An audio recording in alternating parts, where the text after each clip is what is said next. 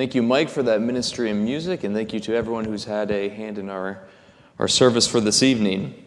If you'll turn with me in your Bibles to Matthew chapter 7, it's where our passage can be found, and we will be looking at verses 24 through 27. I believe this is a, a very, very well known portion of Scripture, and I would like to begin by simply reading these four verses. Once again, Matthew chapter 7, verses 24 through 27.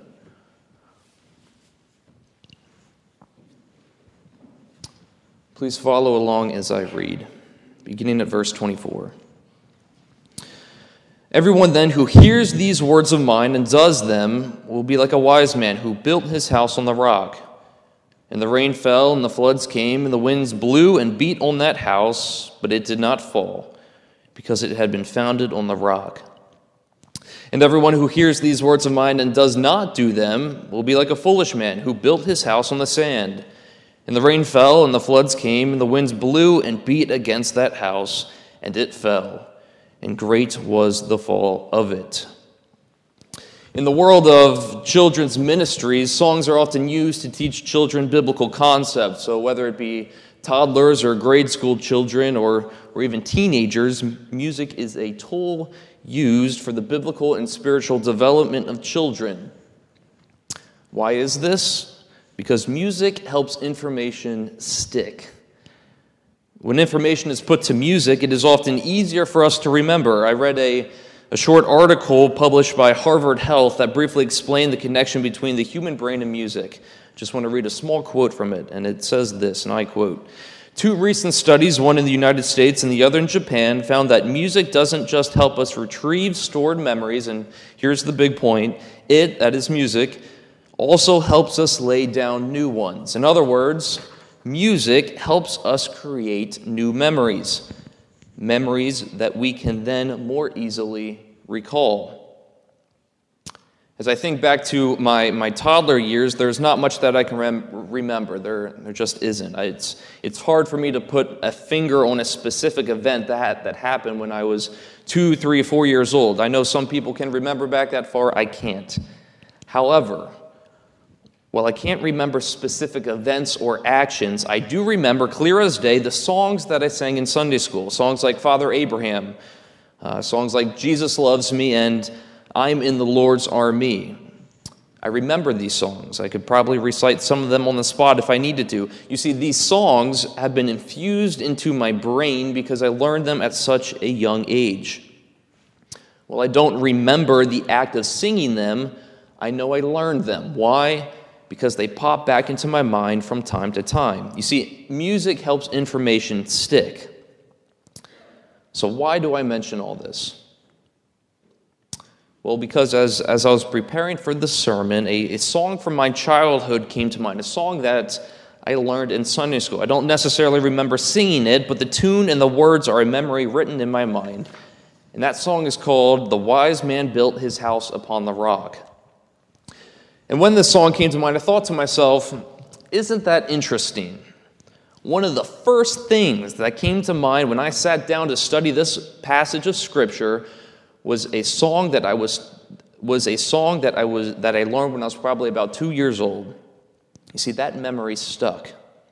But further, I thought to myself, if this song is the first thing that comes to mind, I wonder what this song taught me about the passage before us this evening. What did this song teach me about the lesson to be learned from the wise builder and the foolish builder? Well, what do the lyrics say? The lyrics say this, beginning with stanza one. The wise man built his house upon the rock, and the rain came tumbling down. The rain came down, and the floods came up, and the wise man's house stood firm. Stanza 2. The foolish man built his house upon the sand, and the rain came tumbling down. The rain came down, and the floods came up, and the foolish man's house went splat. And finally, stanza number three. Pay careful attention to this one, for this is where we, where we see the lesson so build your house on the Lord Jesus Christ, and the blessings will come down.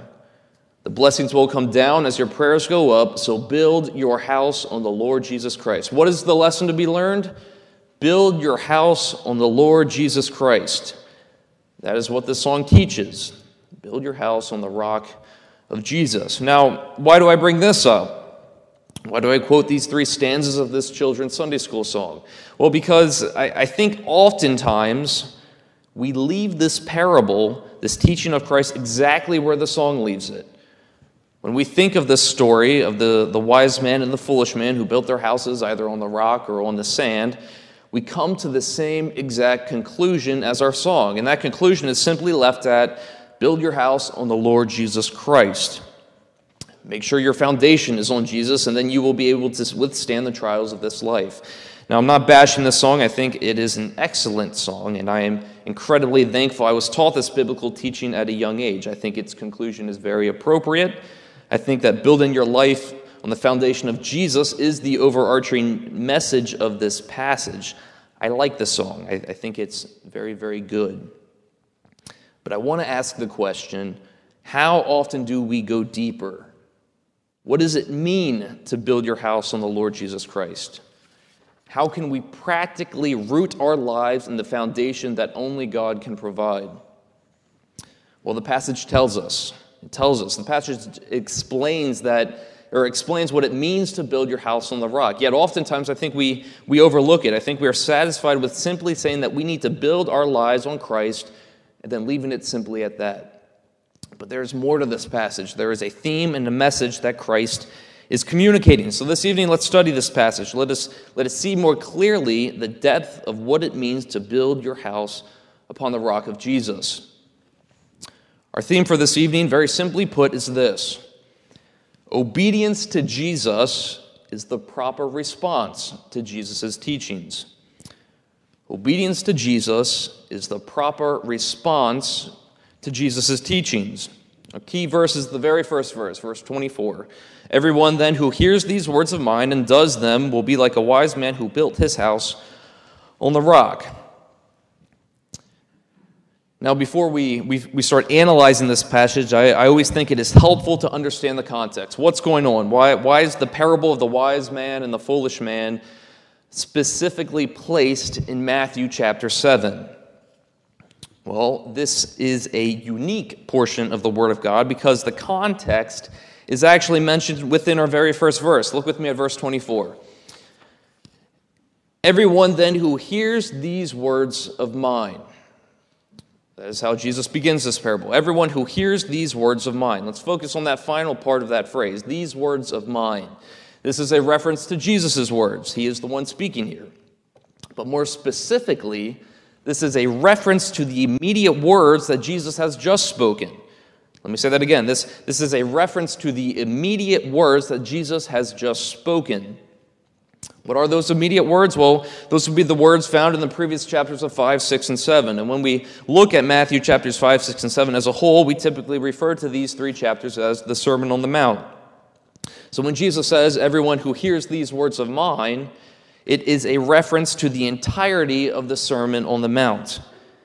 And I, I, do believe that this passage can be applied to all of Christ's teachings, not just the Sermon on the Mount, but in the immediate context these words of mine are a reference to the Sermon on the Mount. Now, if we were to understand how this parable fits in with the Sermon on the Mount, we, we have to ask ourselves the question what is the Sermon on the Mount all about? Well, let's answer that question very briefly. In the Sermon on the Mount, Christ has been teaching his disciples a, message that was unique to the teachings of that day. It was a countercultural message. It was a message that stood in stark contrast to the teachings of the religious leaders. You see, the, the scribes and Pharisees, uh, the religious establishment, taught a message of outward righteousness. And as a result, Jewish religion became a collection of external actions, actions that looked good on the outside, but were, they were not motivated by a changed heart. So Christ, he taught his disciples a very different message, a true message, a, a message that portrayed the truth of the kingdom of God. What Christ taught his disciples was the genuine pursuit of righteousness. Let me say that again. What Christ taught his disciples in the Sermon on the Mount was the genuine pursuit of righteousness. And of what did that consist? A transformation of the heart. You see, uh, Christ explained that one could not live up to the standards of the law through good works. It couldn't be done. Uh, even though the scribes and Pharisees said that you could live up to that standard, right? They, they walked around and acted like they upheld the law. Matthew 6 talks all about that. But in reality, they were hypocrites. They could not live up to the true standards that the law set forth. It simply couldn't be done. The purpose of the law was to reveal our shortcomings. It was to show us that we are sinners and we cannot conform to the standard of a holy God. And because we fall short, a life that is truly pleasing to God is one that is lived through dependence on and obedience to Christ and his authority. We cannot measure up to the standard of holiness. Christ can. And because Christ did, our dependence must be upon him alone. That is the essence of the Sermon on the Mount. Dependence upon Christ and his authority is how one is to pursue righteous living. So, in back to verse 24 of Matthew 7, when Jesus says, Everyone then who hears these words of mine, that is a reference to Jesus' teachings on the Sermon on the Mount. And what was the main idea of the Sermon on the Mount? It is that dependence upon Christ and his authority is how one is to pursue righteousness. Keep that in mind. That is, that is going to be the underlying foundation to the message this evening. That's the context. But our analysis of the context doesn't stop there. Let's look at placement. Where is this passage located in the Sermon on the Mount? Well, it's at the end of chapter 7. The end of chapter 7. The Sermon on the Mount is the entirety, remember, it's the entirety of chapters 5, 6, and 7. So if this passage is at the end of chapter 7, that means that this is the conclusion to the Sermon on the Mount. Quite literally, that quotation mark at the end of verse 27 it ends the whole Sermon on the Mount. These are the final words. This passage is Christ's concluding thoughts to his audience. This is the finale. This is the climax. This is the grand concluding lesson. So let's look at that lesson. What does Christ say is the great takeaway from his teachings on the Sermon on the Mount? Look with me again at our first verse, verse 24. Everyone then who hears these words of mine and does them and does them. The great takeaway from the Sermon on the Mount is obedience. Obedience. To obey the words of Jesus, to, to do the word of God. To hear the words of Jesus is, is simply not enough. Jesus' listeners needed to respond in submission to his words. The great concluding lesson to be learned from the Sermon on the Mount is simply obedience obedience. Now we need to we need to stop here for a second and build this out a little more in order for us to fully grasp the weight of what Jesus is saying here. If we are not careful, I, I fear we often hear the word obedience, we hear phrases like do the word of God, and we don't give it much thought. You know, it, we understand as believers that we are to obey God's word, that we, we are to submit to his authority, that we are to give our lives over to his role obedience in general is a basic pillar in Christianity. We know that. And since we say that we know that, sometimes I believe we consider obedience to be no more than an elementary thought in Christendom. It's something we already know, right? We already know that we are supposed to submit to Christ's authority. We, we already know we're supposed to follow the Word of God. We already know that we are supposed to obey. So we pass it along. But let's pause, think for a moment. In our passage, do we understand what Jesus is saying to his listeners? Do we understand the weight of what obedience entails?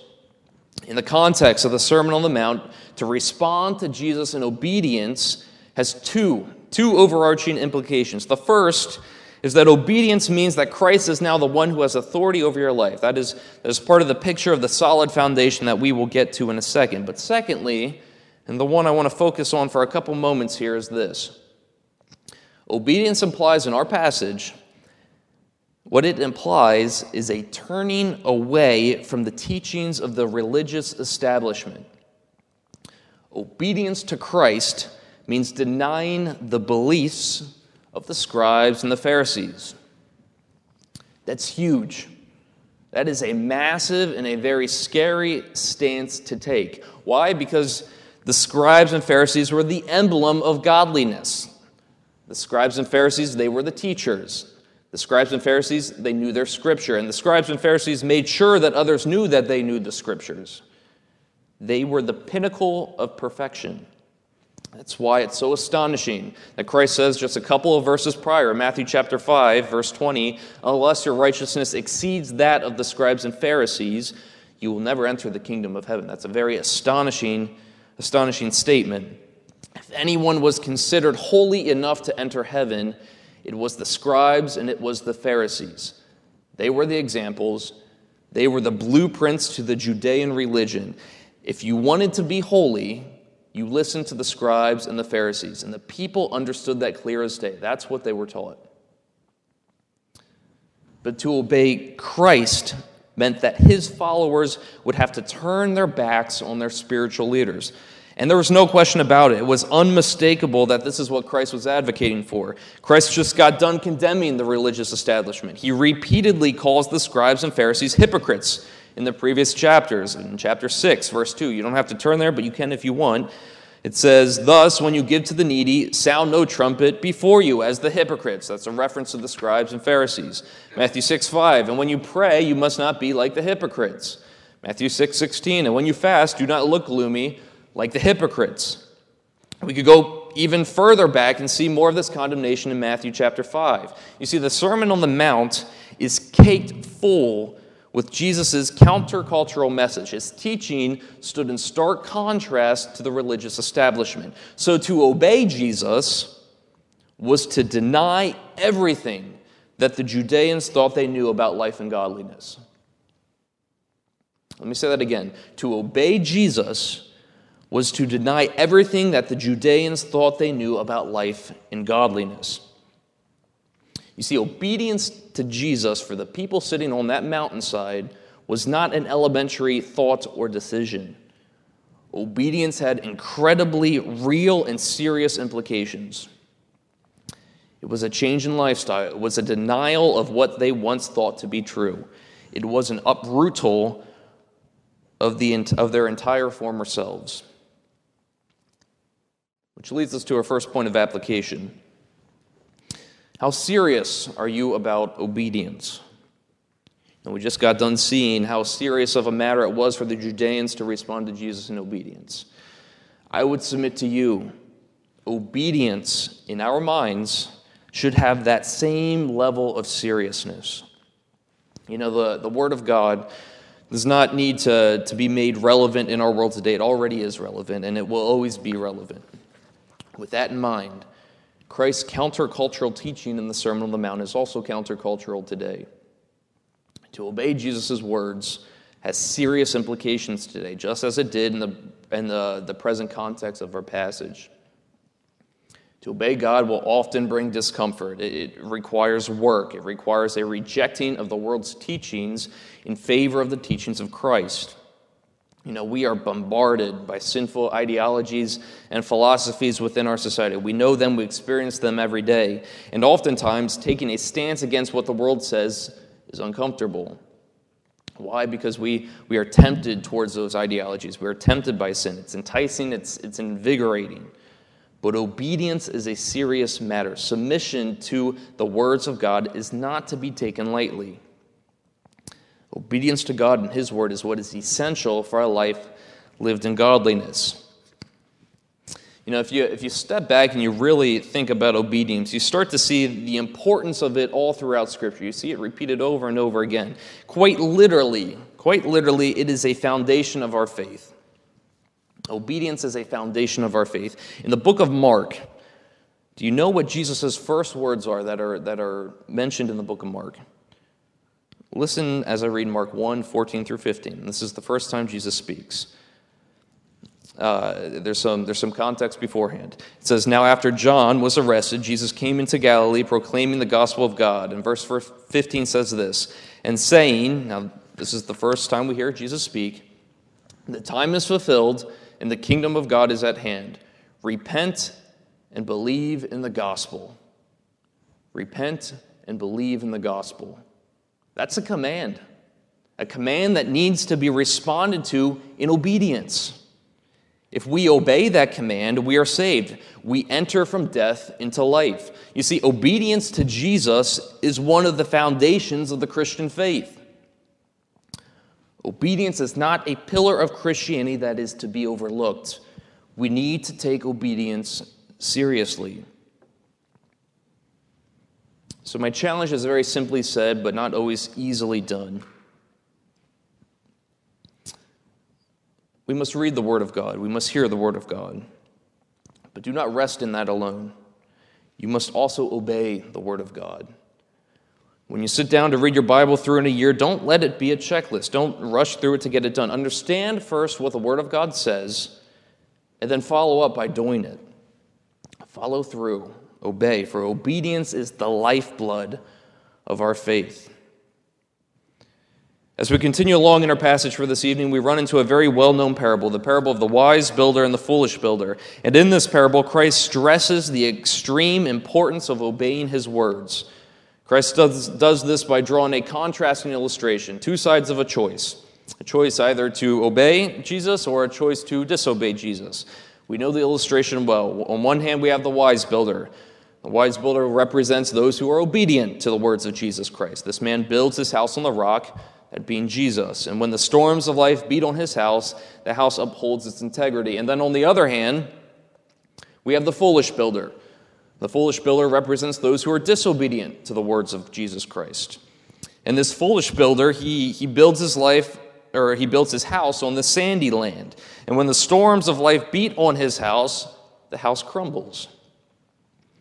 This is a parable of contrast. On one hand, we have the illustration of obedience, and then on the other hand, we have the illustration of the disobedience. And with the time that we have left together this evening, I want us to see what we can learn about these two men. What can be learned about the man who obeys Jesus? What can be learned about the man who disobeys Jesus? What are their lifestyles like? What, what are their priorities? And to begin, I want us to look at what they have in common. What are the common denominators between these two builders? What do they have in similarity? I want to point out two that, that the passage mentions. And the first is this both builders, they build a house. They both build a house. Look with me at verse 24. Everyone then who hears these words of mine and does them will be like a wise man who built his house. Who built his house. So the wise builder, he builds a house. Look with me now at verse 26. And everyone who hears these words of mine and does not do them will be like a foolish man who built his house. The same phrase. The foolish man also builds a house. That's the first common denominator. Both men, they build a home. Now, what do these houses represent? I believe these houses simply represent our lives, our livelihoods. Notice that in this parable, there is, there is no difference in the structure of these houses. The difference comes, which we'll see in a bit, in the foundation in which these houses are rooted. But the houses themselves are not mentioned as being different in any way. Just to elaborate a bit, you know, they, they, they're both houses with a door. They both have windows. They, they both are made of wood and brick. The houses themselves are similar. No difference is mentioned. Both builders build a typical house. In the same way, we each have a typical life, a life of around 77 years. And by the grace of God, we each are given a portion of time in which we exist here on earth. The difference will come in how that life is rooted. We'll get there in a moment. The second common denominator in this parable is the storms. Both houses are battered by storms. Look with me first at verse 24 and 25. It says, And everyone then who hears these words of mine and does them will be like a wise man who built his house on the rock. And here's 25. And the rain fell, and the floods came, and the winds blew and beat on that house so the wise man's house is it's beaten by storms. Now look with me at verse 26 and 27. And everyone then, or and everyone who hears these words of mine and does not do them will be like a foolish man who built his house on the sand. Verse 27. And the rain fell, and the floods came, and the winds blew and beat against that house. These are the exact same words. This is the exact same phrase as that we see in verse 25. So the foolish man's house is beaten by storms as well. Now, what do these storms represent? I believe what they represent is twofold. First and foremost, I believe these storms represent the crises and the hardships of this world. Both of these men build houses, and if these houses represent their livelihoods, we see that both of their livelihoods are threatened by the storms. In the same way, we all face trials. We all experience the difficulties of this sin stricken world. We know this to be true. Why? Because we all get sick. We all experience loss. We all experience hardship, both the righteous and the unrighteous alike.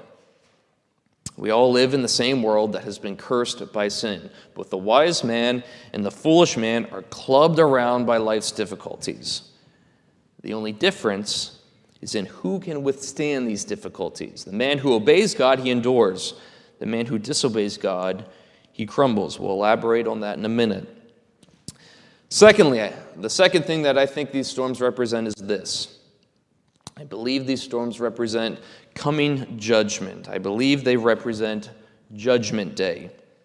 Remember, we're rooted in, in the concluding section of Matthew chapter 7. And this concluding section of Matthew 7 has a common theme, and that is, that is judgment. Take a look with me at the three illustrations that precede this parable. Right? First, we have the, the narrow gate and the wide gate in Matthew chapter 7, verse 13 and 14. And in that illustration, notice what Christ says, beginning at verse 13. Enter by the narrow gate, for the gate is wide and the way is easy that leads to destruction and those who enter by it are many. For the gate is narrow, and the way is hard that leads to life, and those who find it are few. What is the end result of these two paths? One is death, right? An eternal damnation. The other is life eternal. Immediately following in Matthew 7 15 through 20, we have the picture of a tree and its fruit. And in this picture, notice what Christ says again, verse 19. Every tree that does not bear good fruit is cut down and thrown into the fire. Once again, destruction and judgment for those who, did not, who do not choose Christ for salvation. And immediately following this, this section in Matthew 7, verses 21 through 23, we have these very stern words about those who are self deceived about their salvation. I'll begin at verse 22. On that day, many will say to me, Lord, Lord, did we not prophesy in your name and cast out demons in your name and do many mighty works in your name? And then I, that is God, or that is Jesus, declare to them, I never knew you. Depart from me, you workers of lawlessness. You see, a common theme that can be seen in these passages is that judgment is coming. Judgment is coming, and a side must be chosen. And now, in the parable of the wise and foolish builders, the storms of judgment are arriving. Judgment, judgment Day will test both, house, both houses. Judgment Day will test the spiritual structure of both of these men. And on that day of judgment, those who have built themselves upon anything or anyone other than faith in the Lord Jesus Christ will be siphoned out, right? Their security will fall, and eternal separation from God will be their outcome. You see, both men, they experience the storms of life and, and the coming day of judgment. That is the second denominator between these two builders. Now I want to take a couple, couple moments and focus on the differences. How is the man who obeys Jesus' words different than the man who disobeys Jesus' words? Well, there are two differences that I would like to look at briefly. The first difference is found in the description of their character. In other words, their characterization. Right? The obedient man, he's considered wise. Look with me at verse 24. Everyone then who hears these words of mine and does them will be like a wise man. Will be like a wise man. The man who chooses to obey Christ is a man who has understanding. He's not a fool, he is sensible. He's able to discern between right and wrong. When we, when we think of someone who was wise, I think our minds often go to Solomon. And, and when Solomon asks for wisdom, listen to how he describes wisdom. All right, it's going to be at the end of this passage that I'm going to read, but listen to how he describes wisdom. I'm going to read 1 Kings chapter 3, verses 7 through 9. It says, And now, O Lord, this is Solomon speaking, and now, O Lord, my God, you have made your servant king in place of David my father, although I am but a little child. I do not know how to go out or come in, and your servant is in the midst of your people whom you have chosen, a great people, too many to be numbered or counted for multitude. Give your servant, therefore, an understanding mind to govern your people. And here it is that I may discern between good and evil. For who is able to govern this, this your great people? Good and evil. These terms are in the sense of morals, used to judge his people, right? Solomon's going to be judging these people, and he wants to be able to discern between right and wrong. It is the contrast between what is good behavior and what is harmful behavior. You see, part of having wisdom is being able to know what is morally right and what is morally wrong.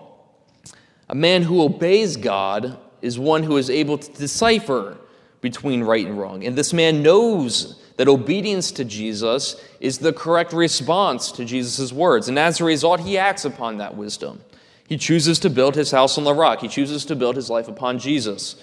Verse 24, it says, everyone, everyone then who hears these words of mine and does them will be like a wise man who built his house on the rock.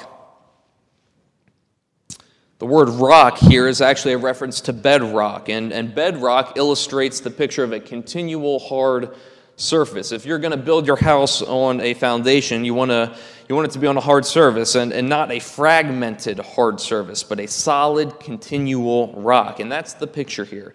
The wise man, in acting upon his wisdom, his, his ability to choose what is right, builds his house upon the rock, the understanding given to him by God. He's not simply a man who has wisdom but does not use it, like we see Solomon at the end of his life. Rather, this man is a man who acts upon his God given understanding. To obey God's words is not merely a matter of knowing what to do, it is a matter of acting upon that understanding. Obedience requires actions. Now, on the contrary, the man who does not obey Jesus' words is considered foolish. Look with me at verse 26. And everyone who hears these words of mine and does not do them will be like a foolish man. Will be like a foolish man. The man who chooses to disobey Christ is a man who is without understanding. The word foolish here is the complete opposite of unwise. It quite literally means unwise. There is no thought behind his actions. We see this in the foundation that he chooses for his house. Verse 26 again, and everyone who hears these words of mine and does not do them will be like a foolish man who built his house on the sand. And the foolish man chooses to build his house on the sand. And I don't think I need to explain the lack of thought with that choice. When the storms come, his house crumbles because his foundation is wavering. Disobedience to the words of Jesus is foolishness. Now, the second difference between the obedient man and the disobedient man is their reaction to life's difficulties. Their reaction to life's difficulties. The obedient man is able to endure through life's difficulties. Look with me at verse 25. And the rain fell, and the floods came, and the, ha- the winds blew and beat on that house but it did not fall because it had been founded on the rock. Because of his commitment to God, the obedient man endures. He is able to withstand the trials of this life. Why? Because he is rooted in Christ. He has no need to fret or to worry. God's the one who sustains him. I, I, I, really like the picture here, right? The wise man's house does not fall. Why? Because it was founded on the rock. You know, if you think about a foundation of a house, it's unseen, all right? You don't see it. In your day to day life, you never think about the foundation of your house. You think of the windows that need replaced. You think of, of your leaky faucet. You think of how your front door needs a new coat of paint. Your mind is focused on the outward parts of your house what your eyes can physically see. But the foundation, right, it's not seen. So oftentimes you don't give it much thought. But let me ask you the question when do you think about your house's foundation? Typically, it's when storm it's when it's storming outside. When the winds are blowing, when, when your house is creaking, that is when the foundation is more likely to come to mind. If you have a cracked foundation, and your basement starts flooding with water, that is when the foundation comes to mind as well. You see, we often only think of our home's foundation when trials are experienced. Otherwise, it's often out of sight and out of mind. I would submit to you that is often the case with our life's foundation. We are not careful. We only think about Christ and the comfort, grace, and peace He gives to us when we are facing difficult situations. When our life is being pummeled, that is when our mind focuses upon God. It shouldn't be that way. Think back to when we, when we were discussing the importance of obedience. In the context of our passage, we looked at how obedience meant a turning away from the religious establishment. And the second part of obedience, which I said we'll talk about later, is a turning to Jesus and accepting his lordship and authority. You see, obedience to Jesus, it's a full life commitment. And the more we come to obey his lordship in our lives, the more we, we recognize our dependence upon Jesus. When we truly turn our hearts to obey the Word of God, we see that we need God's help to be obedient. And the more and more we see the necessity of God for obedience, the more we become satisfied in Him in our day to day livelihoods. More and more we think about our foundation. More and more we are thankful for the ground beneath our feet. More and more we rest in the grace of God and His provision. In the beginning of our, our time together this evening, I made mention of the impact that songs have on the memory.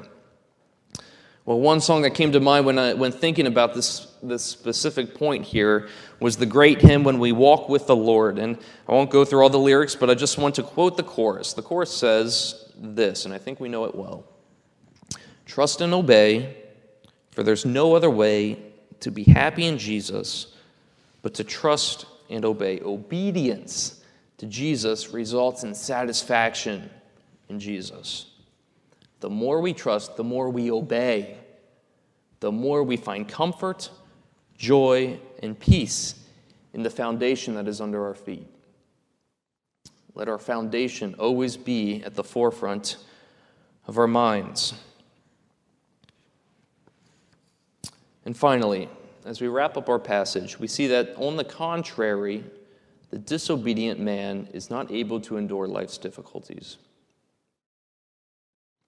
Matthew 7 27 says, And the rain fell, and the floods came, and the, and the winds blew and beat against that house, and it fell, and great was the fall of it.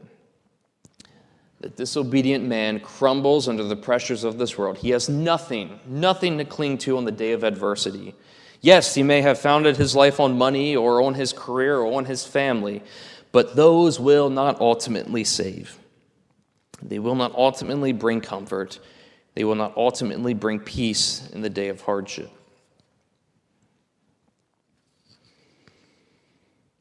I, I experienced something very recently that I think speaks practically to this truth. I was in, in a hospital and I heard a nurse give a patient some devastating news, and I mean absolutely heartbreaking news. And this patient broke out into tears, and, and the nurses, they clearly were in a, a tough position. How do you console a patient who just heard some of the hardest news they may ever receive? So one of the nurses looked at this patient and simply said, Cling to hope. Cling to hope. I believe that comment was well intended, but I thought to myself, what hope? What hope is there apart from a sovereign God? Money couldn't fix the problem. A career couldn't fix the issue. Family can certainly be a comfort and a help, but they couldn't fix the problem.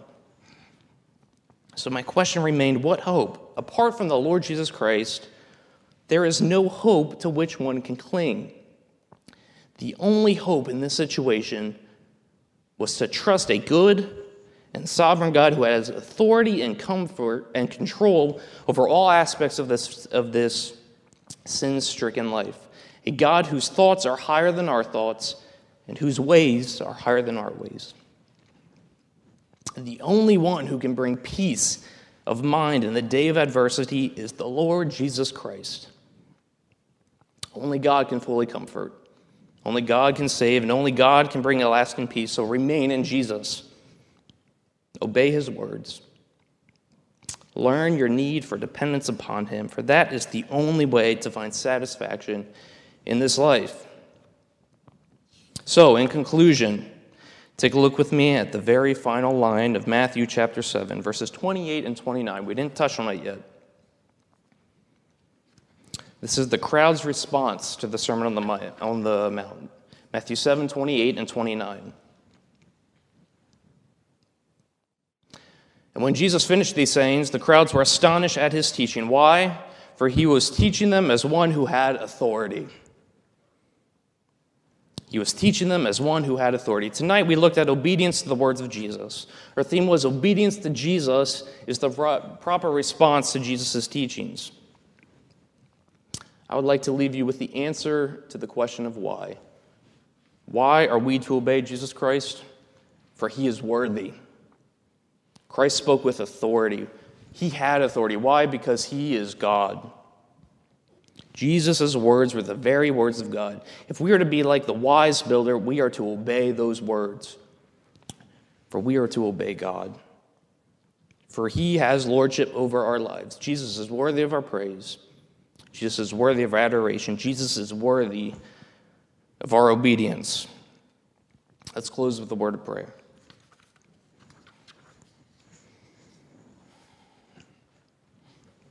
Dear Lord, we thank you for your word. We thank you for having authority over our lives. We thank you for being the bedrock on which our faith stands. Lord, I pray that every day we will seek to obey you. I pray that it won't be a secondary thought or something we simply overlook, but Lord, I pray that our obedience to you will be at the forefront of our minds. And I pray that in, in seeking to obey you, we will know that ultimately it's something we need to depend on you for. For we are frail humans, but only you, only through your Spirit can we, can we obey your word.